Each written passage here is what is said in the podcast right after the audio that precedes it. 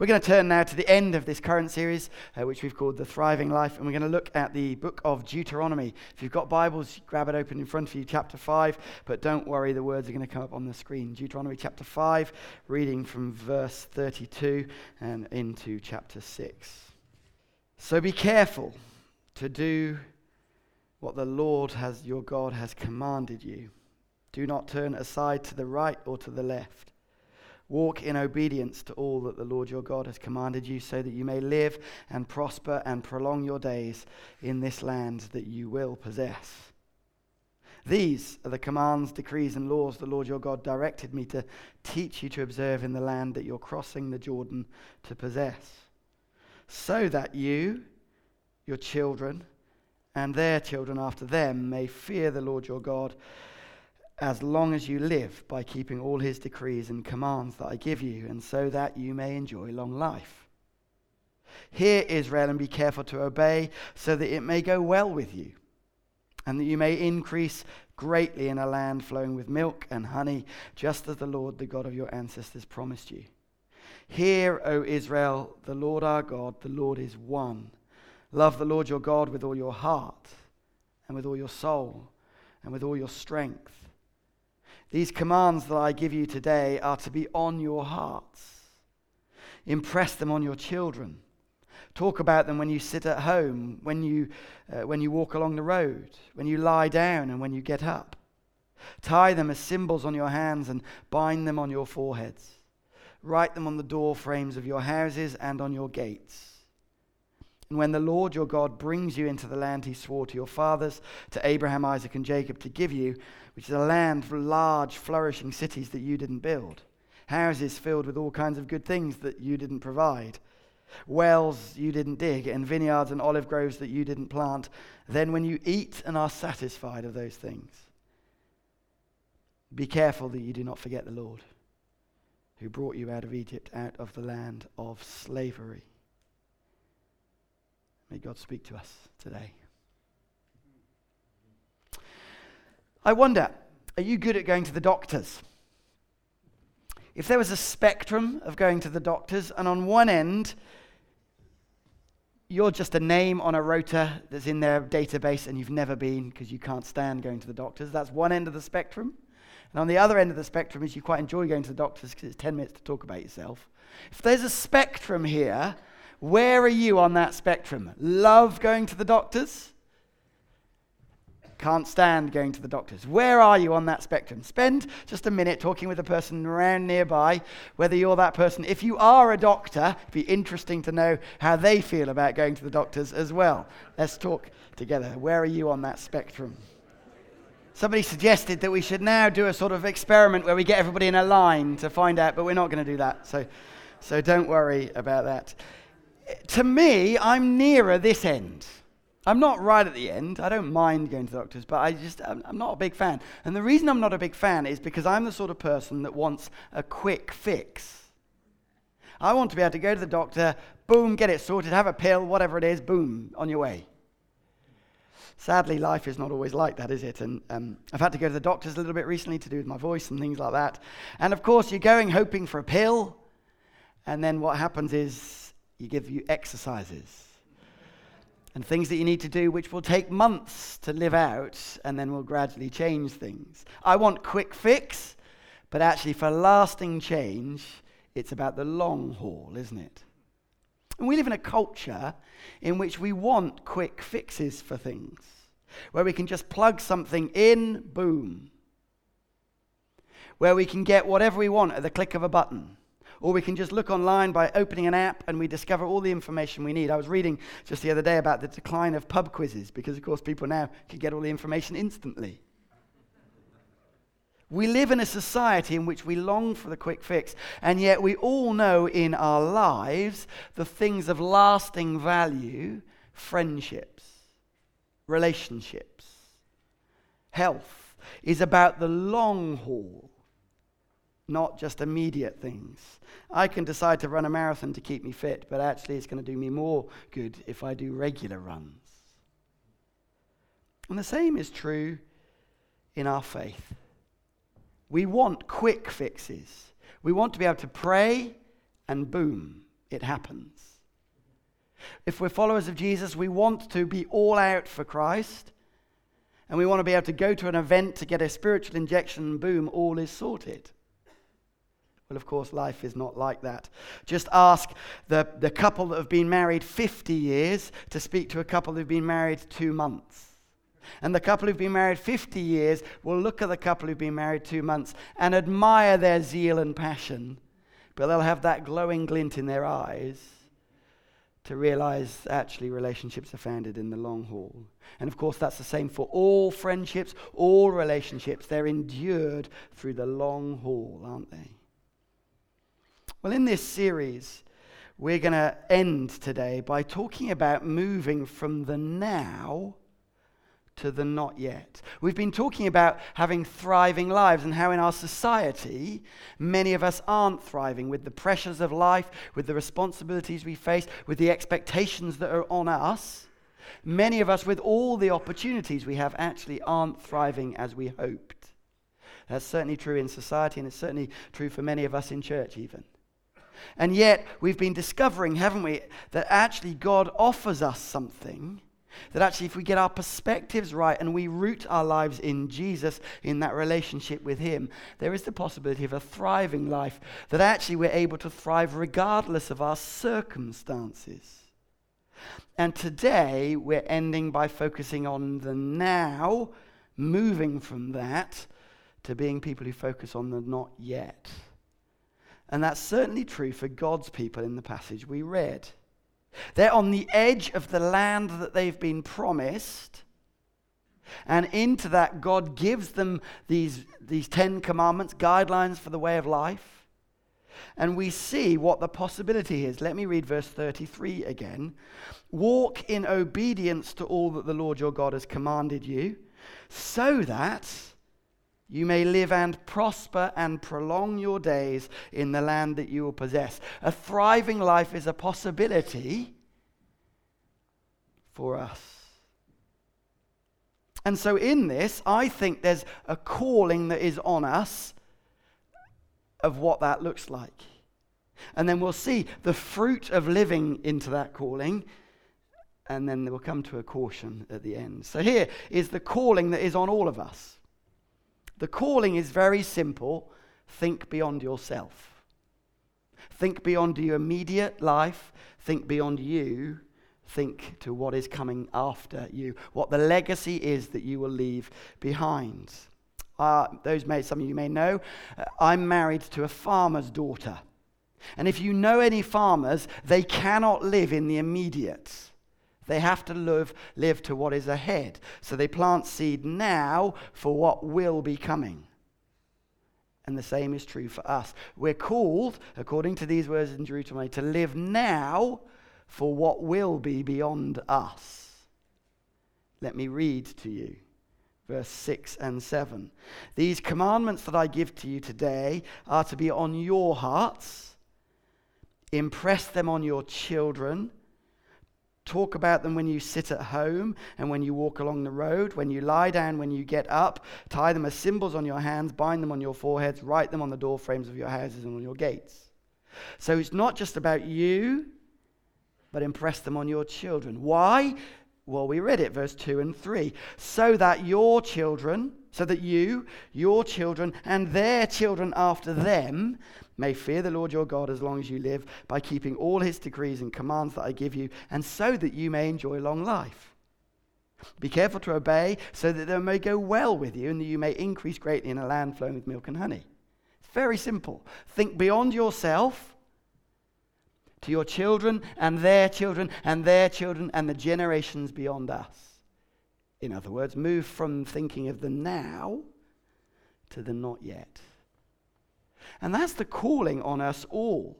And now it's an obvious thing for parents. If we're parents, it's pretty straightforward. We would get that. If we're followers of Jesus, we would know we're called to pass on that mandate to those uh, that we have the privilege of being in our care that God has given to us. But it's beyond parents. Do you notice who this is said to? This isn't said to parents, this is said to the community. Your children not just yours. All of us. These is to God's people. Impress them on your children and their children and their children's children, and so on and so on. So we all, whether we have our own children, as it were, we get the privilege of being partners together as a community and investing in generations beyond us.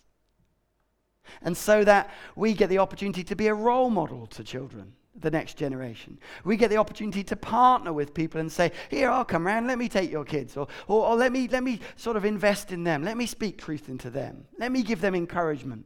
Which is why here at Riverside, We've got such a healthy emphasis on children's ministry and youth ministry and what RPA do and so many things because we long for the legacy to be beyond us as individuals. And it's thrilling, isn't it, to see all of that. But it's not just that. In your workplace, you have the possibility of making an impact now that will live on long beyond you so that you can build foundations that people that become after you may build on those and create real lasting change. If you're in education, it's obvious. You might be the, the, have the possibility and the privilege of investing in children's lives that will go on to change the world. Wow. If you've got relatives, nieces, nephews, friend, good friends who've got kids, whatever it may be, we have the all corporate responsibility and joy and privilege of impressing on them the good news of Christ. And I'd love it if we do something. Put your hands up if in this room you are involved in education in any way. Put your hand up. Okay, great. Keep those hands up, please. Put those hands up if you're involved in any of the children's or youth or any ministry that invests in the next generation within Riverside. Keep your hands up. Everyone, put their hands up. If you've got anyone in your kind of community group setting or in your small group setting that uh, have family and kids and all that sort of stuff, put your hands up as well. We all have a massive possibility and a massive opportunity. And why don't you, today, after this service, go up to somebody that you know of that is doing a really good job at this and say, Thank you for investing in our kids. Thank you for all that you're doing, for being a brilliant role model. Thank you for taking time out to care for them so they know something of the care of Jesus. After that, would we do that? Go up to people and say, Thank you, well done. But also, I'm guessing that a good chunk of us were invested in when we were younger people that cared for us, people that nurtured us, people that looked after us, maybe even people that taught us about Jesus. Why not today or over the next few days? Let's say thank you to them. Just take a moment and say, thanks for doing this. It really had an impact on me. Thank you. I was reading the other day about John Wesley. John Wesley started the Methodist movement, very fiery preacher back in the day in the 1800s. Uh, and he said this to all Methodist preachers in training. So these were people that were training to become Methodist preachers. Listen to what he said. Where there are 10 children in a society, we must meet them at least an hour every week. Talk with them whenever we see any of them at home, pray in earnest for them, diligently instruct and vehemently exhort all parents at their own houses. Some will say, I have no gift for this. Gift or no gift, you are to do this or else you are not called to be a Methodist preacher. Do it as you can, till you can, do it as you would. Pray earnestly for the gift and use every help God has put in your way in order to attain it. It's incredible. If we want to be involved in speaking out for Christ, we do it for all, for the not yet generations as well as the now. And there's two very clear ways that they're called to do this. Firstly, they're called to teach the truths of what a godly life looks like. Do you see that verse 6 and 7? These commandments that I give to you today be on your hearts, impress them on your children. In other words, instructions about what a godly lifestyle looks like and the things that please God, the things that may not please God. Uh, we, we kind of know that. But do you notice, impress them on your hearts as you impress them on your children. So it's not just instructing others if we're not living ourselves. So it starts with us, and then we share out. So the truths of a godly life. But secondly, telling the story of God's rescue. Do you see that? They get into this land, there's the promise, And the warning is this but be careful that you do not forget the Lord who brought you out of Egypt, out of the land of slavery. So it's not just teaching what a godly life looks like, it's actually pointing people to the grace of Christ, the forgiveness that is only in Jesus, the hope beyond the grave that is in Christ. We're all called to do that, to be a part of it as a community. And so here's the question What areas are there in which we might need to shift focus a little bit? I heard a story recently. Uh, the pastor of a large church in America, a church called North Point Community Church. You may know of it. It's a massive, kind of one of these massive churches in the US. And this church was started about 30 years ago, I think, 20 years, or something like that. And it was started by the pastor and his family, and then another kind of other two or three different people, couples, and all that. And this pastor, who is still the pastor now, was telling the story about how recently one of the founding couples with him and his family had come to him and said, We are leaving the church. And they, he wanted to know why. Uh, because this church was set up really to reach that generation and all the music was in that particular way, and it was all done in that particular way. Uh, and this couple said, We're leaving because it's just not what it used to be, you know. And things have changed, and it's just, the music's different now, and it's just not really for us.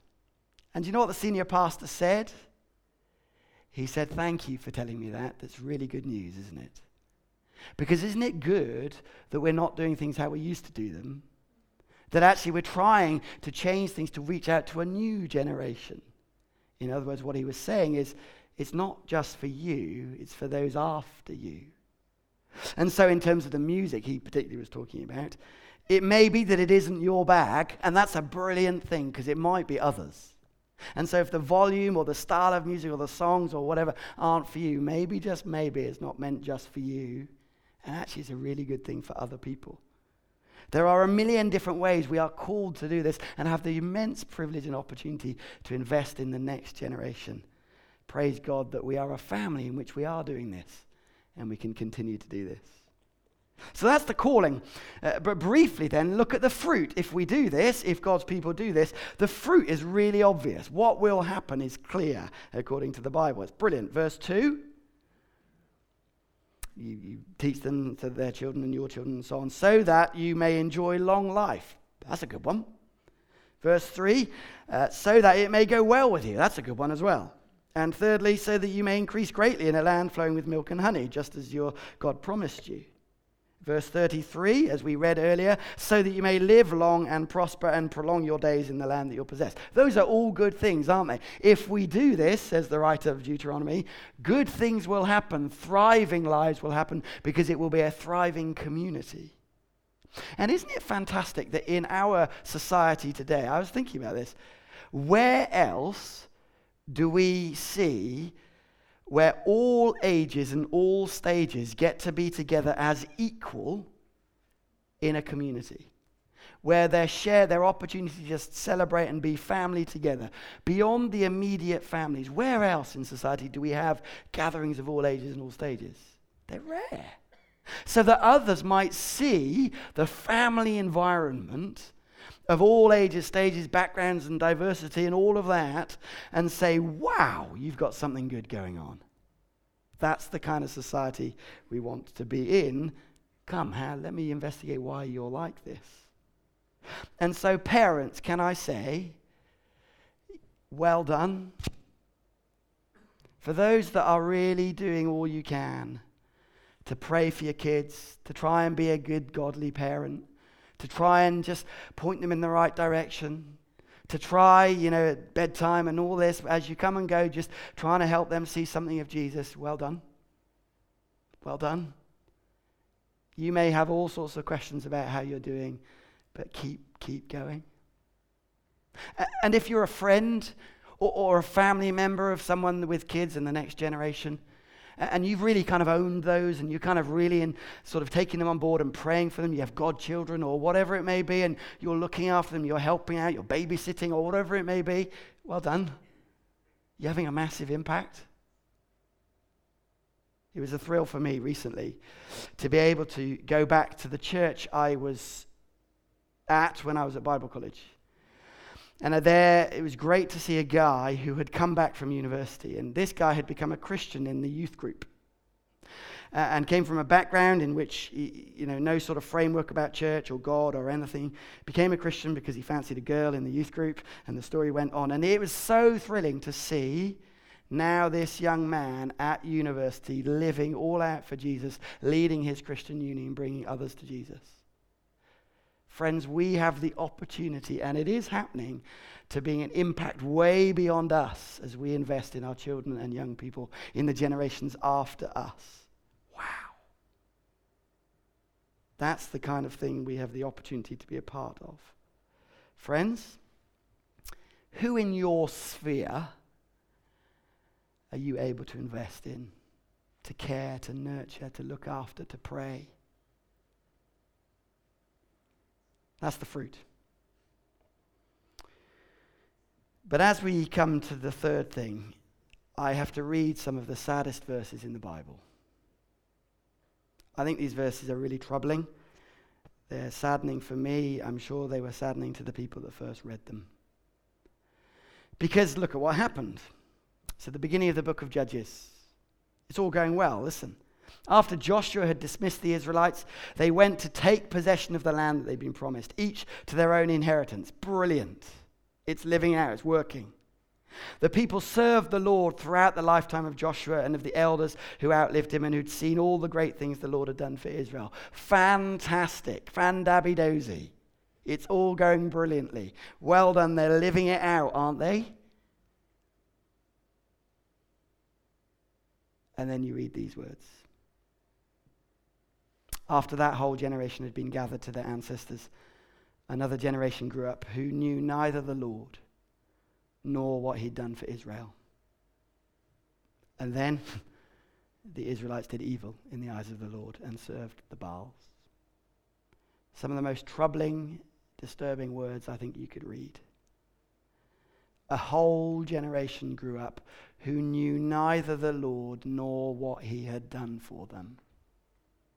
And of course, look what it leads to doing evil in the eyes of the Lord and serving the other gods. And if you don't know what kind of stuff they were involved with, all sorts of horrific stuff, including things like child sacrifice and horrible, horrible, horrible things.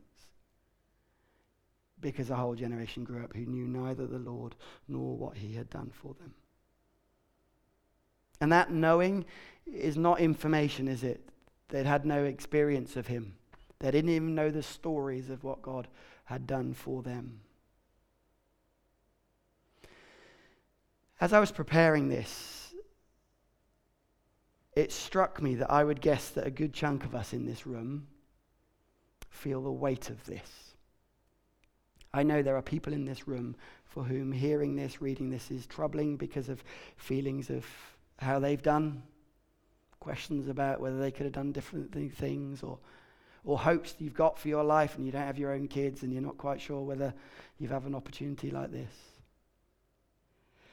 I want to say two things. It was really encouraging in the first service. Somebody gave a word that was just really encouraging. As a parent of somebody whose own children had gone away from God and later in adult life had come back to Christ the word was given just as a reminder and encouragement for those in that situation. There is always a way back. God is always at work, and you never, never know. Keep on praying. But also beyond that, I do want to say that this is not directed to just parents, this is directed to all. And so, therefore, ultimately, we all have the responsibility, not just you, for your kids. And thirdly, I do want to say do you notice what the responsibility is and what they didn't do? They didn't even know about the Lord. Ultimately, they had their own choice. If they knew they'd been told things and they made the choice not to do it, well, that's their responsibility, isn't it? But these guys, a whole generation grew up, they didn't know anything. They'd never even been instructed anything. So, friends, if you're a parent or you feel the weight of this and you're falteringly trying to do this, you can be free. God is at work through you, even in ways you might not see. And for those for whom there's a sadness about your own family or others in your sphere that aren't walking with the Lord as they once were, keep on praying because God is always at work, bringing people back to Him so that one day we might all be able to say, Thank you, Jesus. And so, as I close, we want to be a church who are thinking not just for now, but not yet. Which is why we do things like all age services, which is why we have such an emphasis on Fridays and other times for our youth group, which is why we do all these sort of home groups, which is why we've got community groups where we encourage kind of all ages to get involved. Which is why we're always calling for more people to get stuck into those activities so that we might be a people who truly, truly, truly see generations beyond us changing the planet.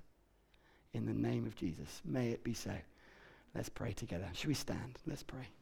I'm going to pray a prayer of confession. Because as is on the screen, we long to be a thriving church for the thriving city in the full sense of that word. And I'm going to confess that there will be times that all of us, in some way, may have been thinking just about us rather than thinking wider than us. But I'm also going to ask God that He would give us His strength to keep on thinking beyond us. Whoever we are, whatever responsibilities God's given to us. Father, we are so sorry if there's been ways that we've got this wrong. Please forgive us. Lord, we are frail, faltering. There'll be all sorts of things where we've just dropped the ball or uh, Lord, hear our intentions and our hearts today. Please forgive us and please have mercy, we pray.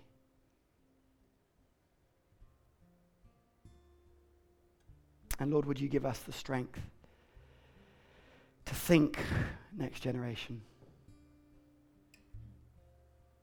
To think about the legacy, the shadow that we leave behind us. And Lord, may you in your goodness do good things through us. And we pray this for the name of Jesus. In his name we pray. Amen. We're going to